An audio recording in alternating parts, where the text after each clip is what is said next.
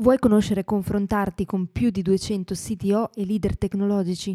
Ti aspettiamo nella community CTO Mastermind di Alex Pagnoni. Per entrare vai su www.ctomastermind.it, scritto www.ctomastermind.it. Ci vediamo su Slack.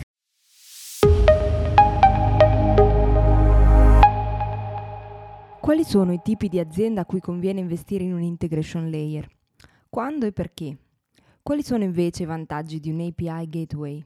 Ne abbiamo parlato su Clubhouse nel sito Lunch numero 25 con Alex Pagnoni e la community del CTO Mastermind. Buon ascolto! PS, vi ricordo che riprenderemo con il CTO Lunch su Clubhouse e con i nuovi episodi del CTO Show dal primo di settembre. Buona estate a tutti! Oggi parliamo di integration layer, ne parliamo con Alex con Giuseppe Triscioglio, CTO di Adrias Online che è specializzato mh, proprio in questo tema e di, hanno, e di questo tema è stato parlato anche nel sito show che viene pubblicato oggi pomeriggio, sia in formato video che in formato podcast, come al solito.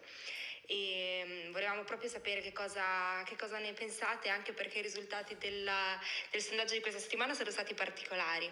Lascio la parola a Alex.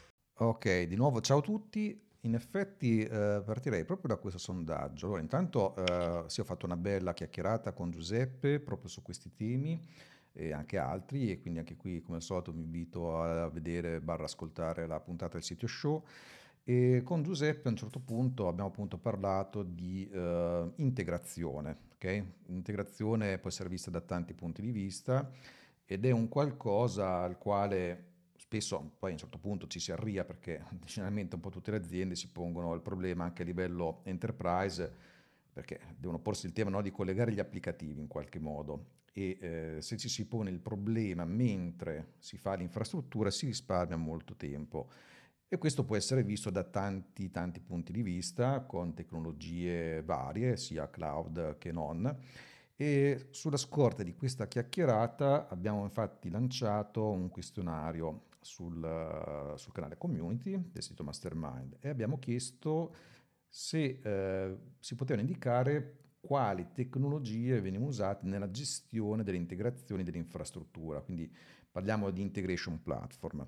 Quindi ne abbiamo elencato un po' da Microsoft Azure Integration Services, MuleSoft, Oracle Integration Cloud, Tibco, IBM, eccetera, eccetera. Allora, la cosa interessante di questo specifico questionario è che eh, sostanzialmente su 17 risposte, tutte e 17 sono state nessuno, cioè nessuno usa di queste, queste tecnologie.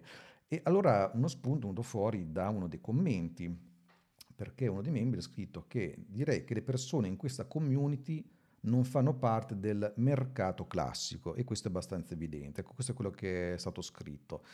Eh, allora, era su questo che volevo un po' stimolare un dibattito, perché allora capisco anche quel tipo di commento, perché quando sentiamo parlare di IBM, Tibco, SAP, Oracle, eccetera, è chiaro che in un certo senso parliamo sì di mercato classico o inteso più IT oriented, cose enterprise, quindi magari quella persona specifica la intendeva nel senso che se invece parliamo di un qualcosa che è molto più eh, d'azienda tech oriented, no? quindi che ne so, un prodotto, un servizio, una piattaforma digitale nativa, magari questi tipi di tecnologie non, non vengono utilizzate.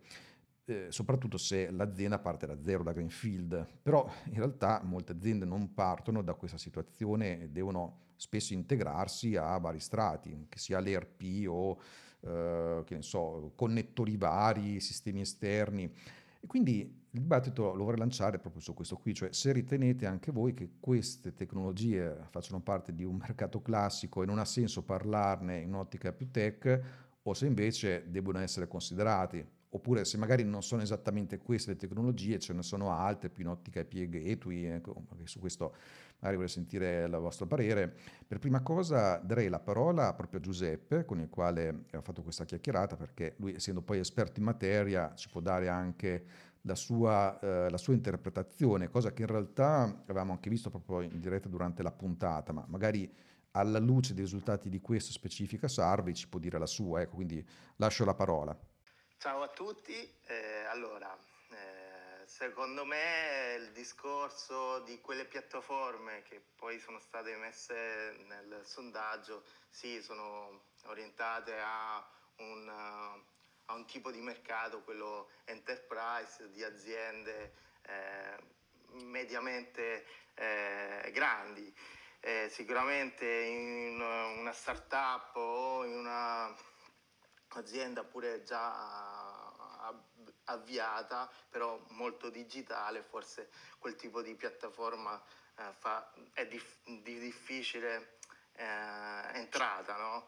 E secondo me ci sono tanti motivi per cui magari queste soluzioni eh, vengono adottate solo da un tipo di azienda, perché comunque quando hai un, un'infrastruttura applicativa, un'architettura applicativa come può essere quella di una banca, dove hai tantissimi attori applicativi perché hanno tantissime funzioni e devono pensare a un governo di tutte le integrazioni, si cerca di creare un layer applicativo su cui si possano inserire dei stakeholder ma anche delle persone che ne hanno la responsabilità per gestire tutto quello che è l'integrazione verso i sistemi interni ed esterni della, della banca e quindi eh, anche un fatto di responsabilità. Poi si sceglie solitamente una soluzione di mercato che generalmente eh, si fa una software selection attraverso in prima battuta sicuramente col quadrante di carne e poi si va a dettagliare i, va- i vari vantaggi di una soluzione o dell'altra. E eh, mh, quindi lì su quel tipo di azienda eh, c'è, c'è, generalmente un IT manager, un direttore IT che eh, magari non ha le competenze tecniche ma ha competenze di management e quindi per un, anche una questione di rischi eh, cerca sempre di avere un partner affidabile e conosciuto e di una certa dimensione. Invece in una startup o un'azienda high tech eh, che non ha mh, bisogno di mettere un governo oppure non ha bisogno di, ehm, di renderlo noto e quindi si sceglie alte tecnologie, molto spesso vengono creati dei middleware interni e quindi ci sono comunque dei strati eh, di integrazione fatti custom da uh, queste aziende. Ad esempio eh, in Adrias Online abbiamo un ecosistema molto orientato a uno sviluppo con uh, delle API che vengono consumate da tutti i nostri front-end tutti i nostri client e quindi abbiamo uh, creato uh, dei, dei, microservizi o comunque dei, dei, componenti applicativi che servono proprio a effettuare le varie integrazioni con gli ERP, il CRM, eh, strumenti di terze parti come possono essere quelli di, eh, di gestione dei progetti e delle altre piccole funzionalità che sono calate sul, sul tipo di mh, aziende e di servizio che noi eroghiamo ai nostri clienti. Per cui eh, lì abbiamo creato questi eh, integration layer custom sfruttando eh, soprattutto le tecnologie che sono all'interno della nostra azienda, quindi non andando a cercare eh, prodotti esterni, ma creandoci quello che per noi era più uh, utile dandoci delle linee guide e per, per esempio per, per, per il nuovo anno, per il 2022, avremo, abbiamo l'intenzione di adottare una API Gateway eh, per eh, soprattutto una questione di governo perché eh, comunque ora abbiamo numerose API esposte all'esterno e pubblicamente che eh, vogliamo un po' controllare, soprattutto per, a, mh, soprattutto per chi consuma queste, queste API e quindi eh, ci stiamo pensando di adottare. Abbiamo fatto un piccolo pilota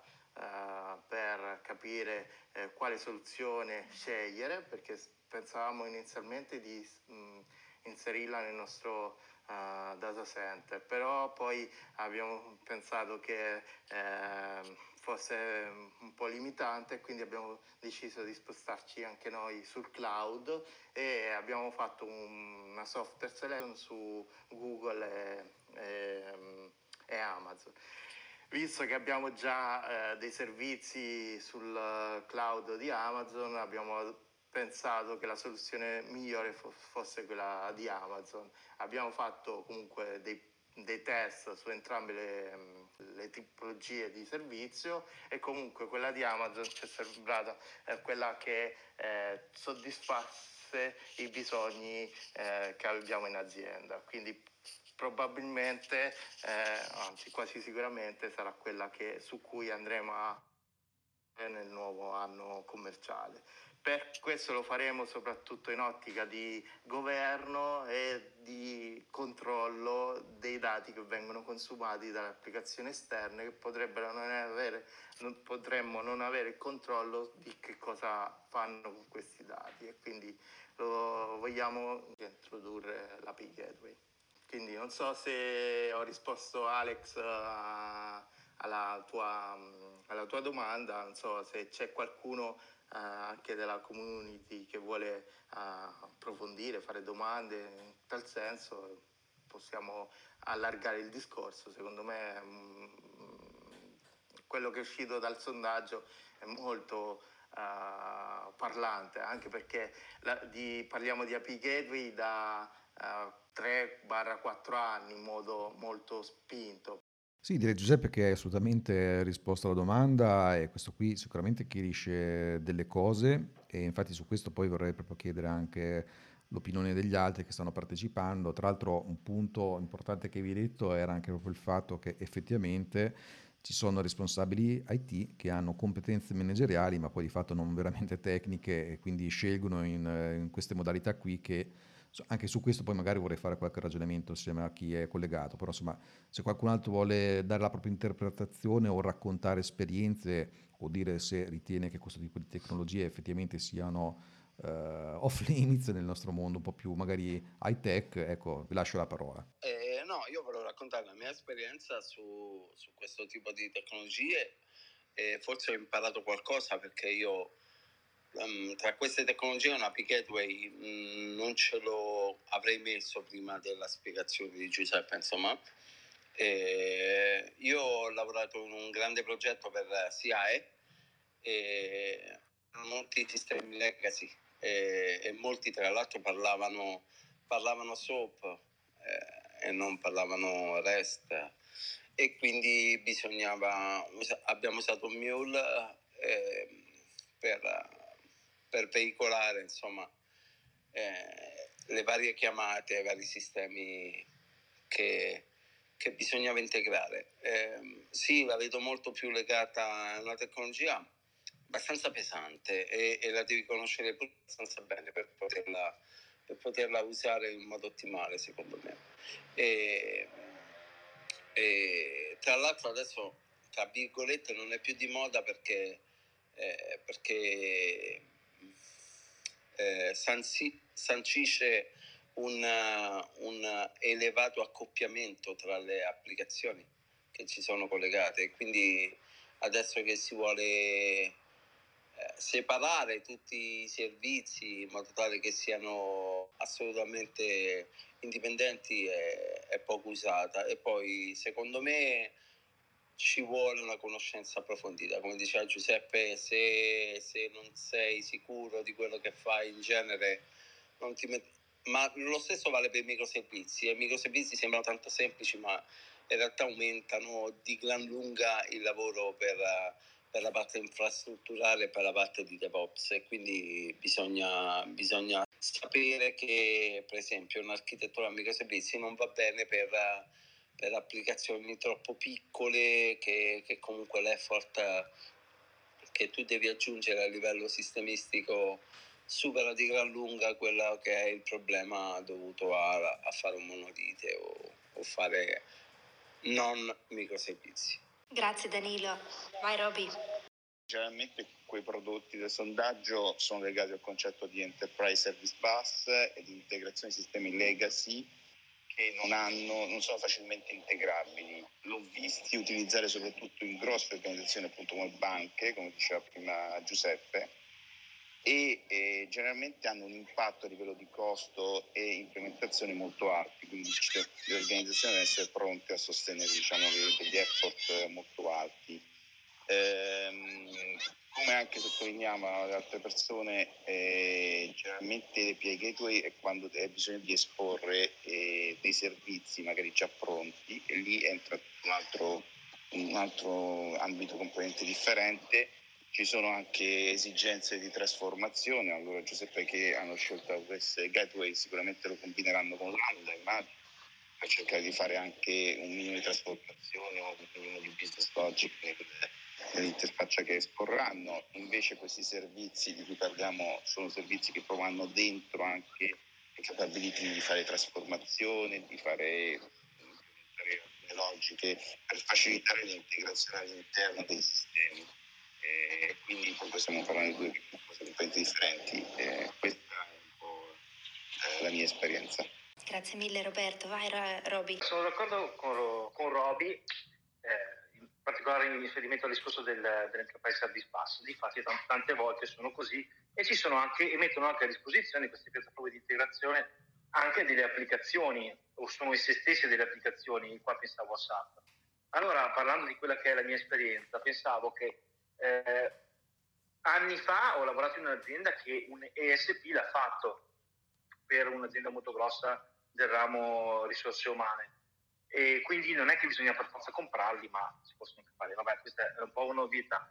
Eh, però eh, era un SP costruito su misura, sulle esigenze del cliente e la cosa funzionava e molte altre aziende lavoravano con questa. Poi ho avuto, anzi prima ho avuto la sfortuna di lavorare con SAP, che dal punto di vista del programmatore è più o meno un incubo, non so se qualcuno di voi ha avuto a fare con ABAP, è uno dei quasi peggiori che abbia visto, però pensavo che come per tanti framework con cui abbiamo a che fare noi programmatori, eh, con SAP alla fine è l'azienda che si struttura sul modello di, su, sui modelli che SAP ha assunto per le varie aree di business piuttosto che il contrario. E poi mi è venuta in mente una cosa che mi ha fatto un po' ridere, eh, nel senso che una delle buzzword che c'è adesso popolari è low code o no code e mi sembra che questi sistemi qua, per quel poco che conosco io, che ho visto io, eh, abbiano gli stessi difetti dei sistemi low code.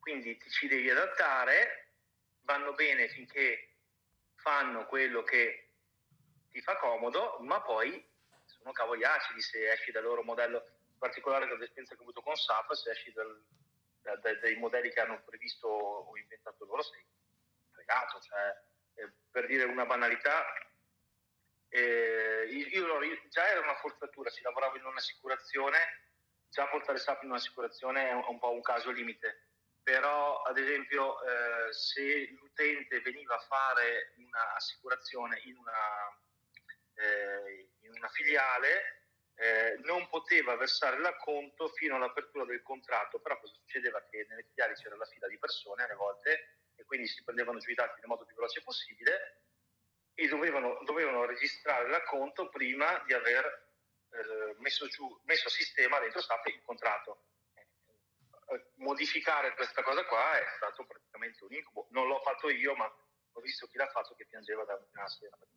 Grazie Roberto. Voi cosa ne pensate di, questa, di quest'ultima osservazione? anche del paragone con le piattaforme low code, no code. Sì, allora io allora, non ho esperienza su queste ultime due, a parte giusto i tool di SB che eh, soprattutto quelli di Red Hat dove eh, praticamente c'è una console dove puoi fare l'integrazione utilizzando i connettori presenti.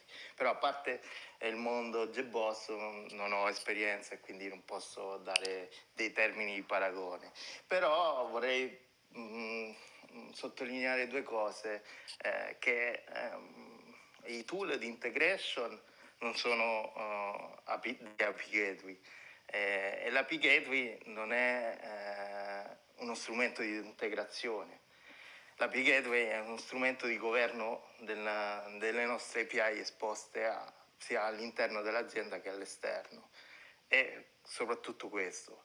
Poi è vero che soprattutto se si vanno in cloud eh, ci permettono di utilizzare le lambda e fare eh, modellazione, trasformazione anche della business logic, però eh, l'API Gateway per la mia visione architetturale è un componente che ha lo scopo quello di governare e non di eh, elaborare eh, dati o fare della business logic o modellare. Dopo sì, si possono fare dei pass-through, fare dei, delle chiamate su più servizi, questo mi sta bene, però cercherei comunque a livello di architettura tenere presente che questo è eh, lo scopo.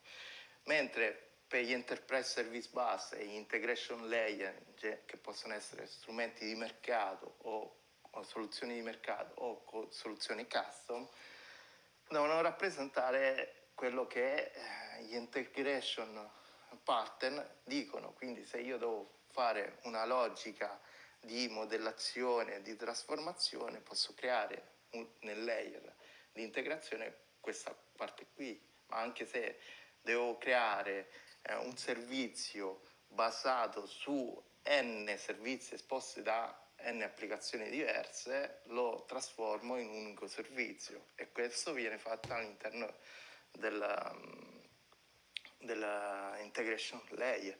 È fondamentale capire questa differenza perché gli enterprise service bus non sono nati solo per uh, integrare applicazioni legacy, sono nati per questo tipo di esigenza quando uh, in un'architettura orientata ai servizi si iniziavano a dare le basi su, quel, su un'evoluzione applicativa nuova sull'apertura, perché molte volte eh, le aziende, all'interno delle aziende i software non parlavano attraverso dei servizi online, ma erano molto spesso integrazioni fatte uh, con degli ETL o attraverso letture di database oppure pe- peggio ancora erano situazioni a spaghetto che le applicazioni facevano delle chiamate uh, ad altre applicazioni, quindi, quindi te, la mia visione architetturale è questa, ecco, dopo possiamo essere simpaticizzanti dei, di questi prodotti oppure no, però l'importante è capire che l'applicator serve per il governo e non per fare integrazioni, mentre l'integration layer, che può essere una soluzione di mercato, una cosa custom, serve per integrare i servizi esposti dalle varie applicazioni. Non parlo di API perché andiamo già sul tecnico, però pensiamo dei servizi logici. Ecco, questa è la, volevo sottolineare questo aspetto, per cui passo la parola a chi vuole replicare o aggiungere qualcos'altro. Ciao, vorrei mm, fare una riflessione sulla cosa che hai detto, se posso. E, mh, riguardo all'utilizzo degli integration eh, layer durante lo sviluppo di un'applicazione a requisiti aperti.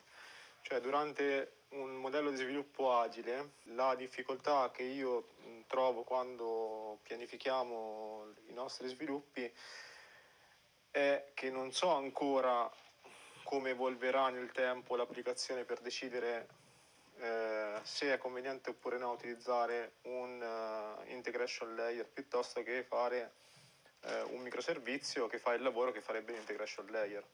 E quindi negli sviluppi che ci troviamo a fare in questo momento, in passato l'abbiamo utilizzati, eh, però quelli che ci troviamo a fare in questo momento mh, hanno un costo sia di sviluppo che magari di, di messa in produzione che è troppo elevato rispetto alla, alla previsione che riusciamo a fare.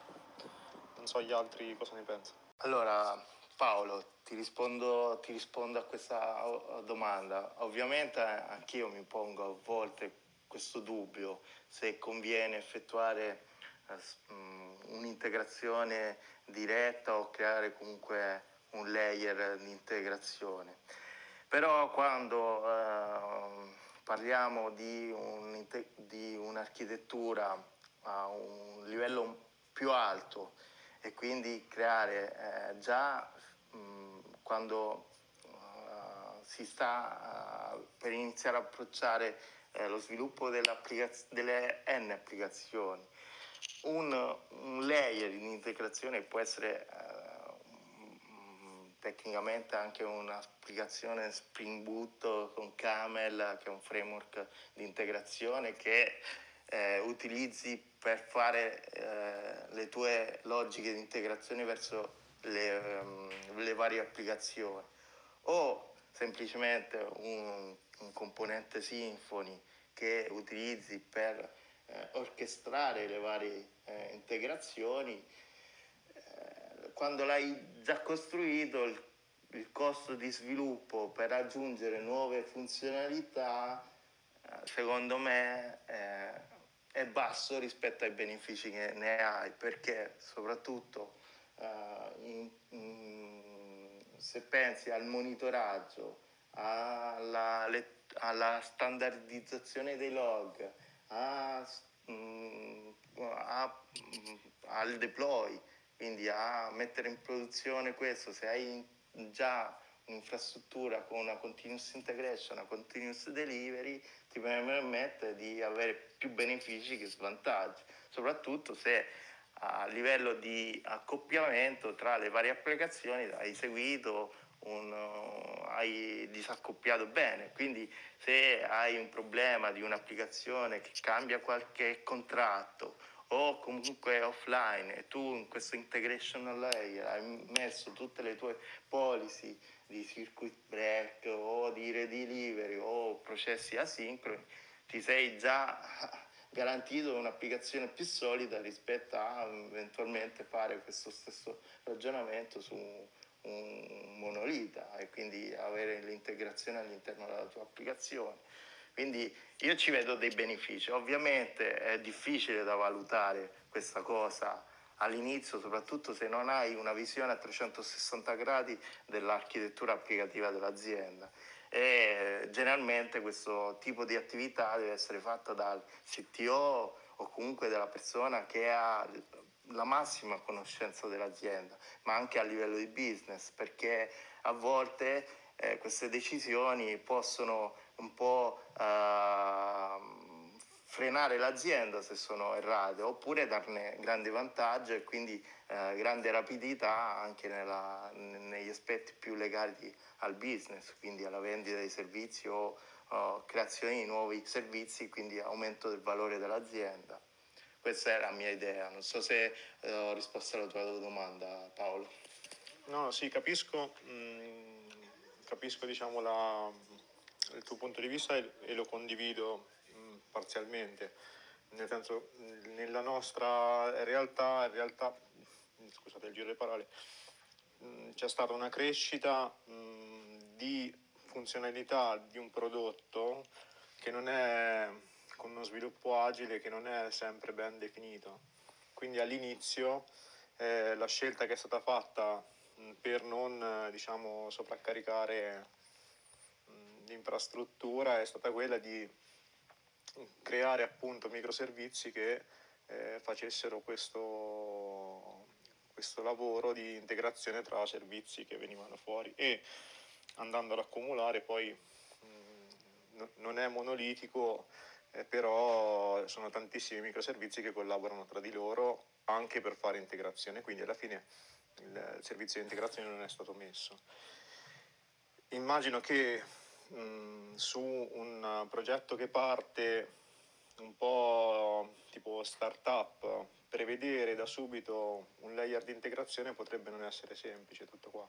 E quindi mi chiedevo quali fossero, cioè nel senso nel rapporto costi-benefici, se nel momento della startup sbaglio e sovraccarico troppo rischio che, che ho più costi che benefici e quindi potrei fallire il progetto questo un po' per tutte le cose, eh, non soltanto per uh, layer di integrazione. Quindi una... Spesso, scusate, io sono un po' perplesso sull'ultima affermazione sul creare un micro... Mm, non lo so, eh, sono...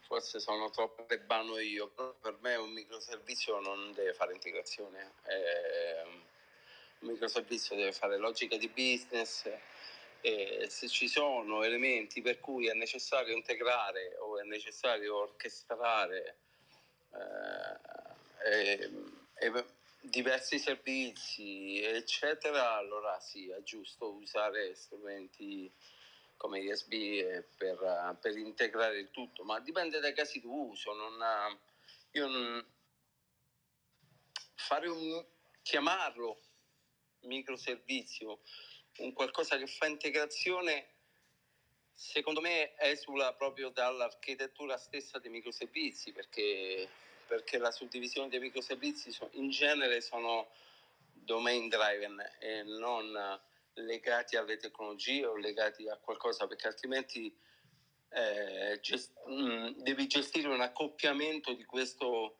di questo microservizio che esula proprio dai vantaggi di avere un'architettura microservizi, cioè su cosa non sono proprio molto d'accordo. Perdonami, magari lo chiamiamo job o lo chiamiamo qualcosa di diverso, nel senso mm, una cosa che sta su per conto suo, un progetto deployato con una sua, con una sua vita, parti, vita a sé stante dal resto dell'applicazione che fa quel tipo di lavoro. Allora, sì. allora, allora hai ragione. No, proprio io purtroppo sono molto legato al, al concetto del, della, coesio, della bassa coesione tra i servizi, eccetera. Quindi quando si parla di microservizi tendo molto a, a dire che se faccio un, un se sviluppo un, un microservizio, lo chiamo così, e lo deployo come microservizio all'interno di un cloud, eccetera, che però è fortemente accoppiato con, con tutti gli altri, perché in realtà fa da Enterprise Service Bus, hanno fatto un microservizio, e quindi come hai detto tu, è un'altra applicazione di supporto, giustamente, che andrà gestita e deployata in modo continuo perché risentirà dei cambiamenti di tutti gli altri servizi. Sì, sì, chiaro. Ho usato il nome sbagliato io, scusate. No, no, no, tranquillo, tranquillo, era per chiarire, perché a volte quando qualcuno dice qualcosa è interessante, poi tu magari pensi in un modo diverso, magari hai anche paura di dire la tua perché non si sa come viene interpretata, capito? Tutto qua. Invece volevo riprendere il termine integrazione cioè, per me integrazione eh, si introduce un layer di integrazione quando ci sono problemi di architettura dove i servizi non si parlano. Qualcuno la vede in maniera differente. Beh Roberto, anch'io penso che eh, si parla di integrazione quando eh, un'applicazione A espone un servizio, a, può essere di qualsiasi tipo di tecnologia, un'applicazione B espone un altro servizio e eh, abbiamo bisogno che questi due servizi vengano uh, utilizzati in un'applicazione terza perché hanno bisogno di, informa- di entrambe le informazioni e lì si crea un nuovo servizio formato dall'integrazione di due servizi oppure ho la mia applicazione che deve, consuma- deve prendere delle informazioni che sono appartenenti a un dominio diverso dalla nostra realtà, quindi all'esterno, e quindi chiamo un servizio quando lì in quel momento faccio un'integrazione. Di solito l'integrazione non è fatta semplicemente perché eh, per parlare con quell'applicazione c'è un, un, tec- qualcosa, un'interfaccia tecnica che non è legacy oppure non riesco con strumenti eh, lingua- dal linguaggio che utilizzo per scrivere la mia applicazione. Ecco, quello secondo me è un concetto sbagliato di integrazione. Ecco, se io ho un'applicazione che mi espone RMI, eh, lo so che è un formato ormai eh, non più utilizzato, però non è che prendo una suite di integrazione per fare quello, ecco. Secondo me eh, integrazione è quando ho bisogno di integrare le informazioni, perché poi alla fine tutte le nostre applicazioni hanno di fondo, che hanno eh, le informazioni che utilizzano o che cambiano gli stati. Quindi eh, per me quello è. Io quando penso ai servizi penso sempre a che un servizio mi trasforma, mi elabora delle informazioni o mi copre una funzionalità della mia azienda. Ecco. In effetti Robby ha centrato il punto secondo me. E pure secondo me il fa- cioè abbiamo bisogno di, di un ESB quando, quando, non sappiamo nemmeno chi potrebbe essere una, un nuovo interlocutore, che se può agganciare lì, cioè in estrema razio vedo più un Apache Kafka che può funzionare in questo modo. Lui mette gli eventi lì e poi chi, a chi gli interessano si registra, si registra sugli eventi e prende ciò che gli serve, se lo trasforma e fa quello che deve fare. Cioè, in effetti, quando le, le applicazioni non si parlano, non parlano le stesse lingue e così via, eh, un, un bus comune in cui, in cui si pubblica quello che, che, arriva dai vari servizi e, e chi ne, ne, vuole fare uso ne fa uso. Opportunamente orchestrato, opportunamente miscelato. Eh, Apache Camel, per esempio, lo conosco bene anch'io, è un ottimo, è un ottimo framework per fare questo tipo di operazioni perché fa routing tra copie, fa routing eh, tra database, trasforma dati, eccetera, è, è molto utile in questi casi. Sì, infatti confermo che l'ho detto proprio per stimolare la conversazione, se no eh, altrimenti si creano dei connettori, cioè questo è un po' il, il concetto. Cicame l'ho usato anch'io, eh, consiglio anche eh, WSO2, WSO2 che è un un sistema di, di integrazione open source eh, che abbiamo anche usato. Però appunto invece tornando al famoso sondaggio da cui siamo partiti, cioè in quel campo, in quel tipo di prodotti, io ho visto che ci va a finire quando si hanno grossi problemi di integrazione si risolve in maniera molto più diciamo, lineare, in maniera molto più definita e, e assolutamente sono d'accordo con Giuseppe, bisogna vale la pena, poi ti spingi troppo nel, nel voler abbracciare per forza un, introdurre un layer che magari non è necessario. Immagino che molte start-up che sviluppano prodotti da zero evitano di finire in un discorso integration layer cercando di rendere i propri servizi più uh, diciamo, facili, avere una comunicazione facile tra servizi, quindi implementare comunque un'architettura abbastanza pulita che non eviti il più possibile di dover andare a finire a fare delle integrazioni all'interno, questo me lo auguro, poi ovvio integrazioni con l'esterno, però ancora una volta certe volte si usano sempre dei conduttori, cioè non è che c'è bisogno di integration layer.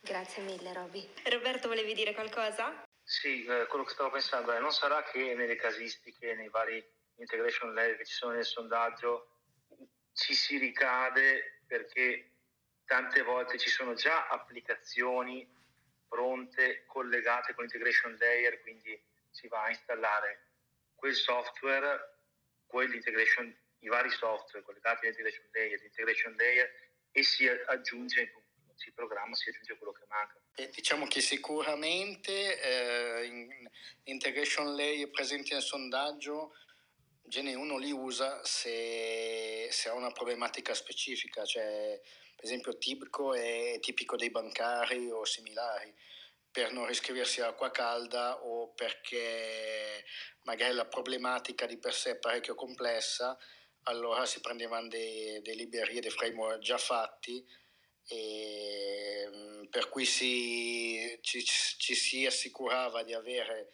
eh, di, non avere quella problematica eh, prendendo una, una, libreria già stabile e che aveva già, già svolto una, una, problematica molto verticale, però è, è tipico in genere di, di, problematiche molto specifiche, almeno quelli che ho visto nei sondaggi. Poi eh, invece se, se si parla di integrazione con gateway, custom eh, sviluppati a sé, diciamo sviluppati internamente, è tutto un altro discorso secondo me.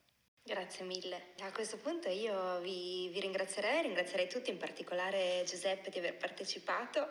Vi, mm, vi, ricordo che oggi pomeriggio pubblichiamo il CTO Show con Alex e Giuseppe in cui si parla proprio di integration layer e vi invito a guardarlo, ascoltarlo. Vi ricordo anche che Questo è l'ultimo sito launch di, di luglio e per, ci fermiamo poi per agosto e ricominceremo da, da, settembre così abbiamo tutto il tempo di andare in spiaggia e come Roby. e quindi sul sito troverete già gli appuntamenti di settembre e, e, vi teniamo comunque aggiornati, noi rimaniamo disponibili anche su Slack, ci trovate sempre. A presto e buona giornata. Ciao, grazie. Ciao, ciao. Ciao, ciao, ciao, ciao a tutti. Ciao a tutti. Ciao, ciao. Ciao, ciao.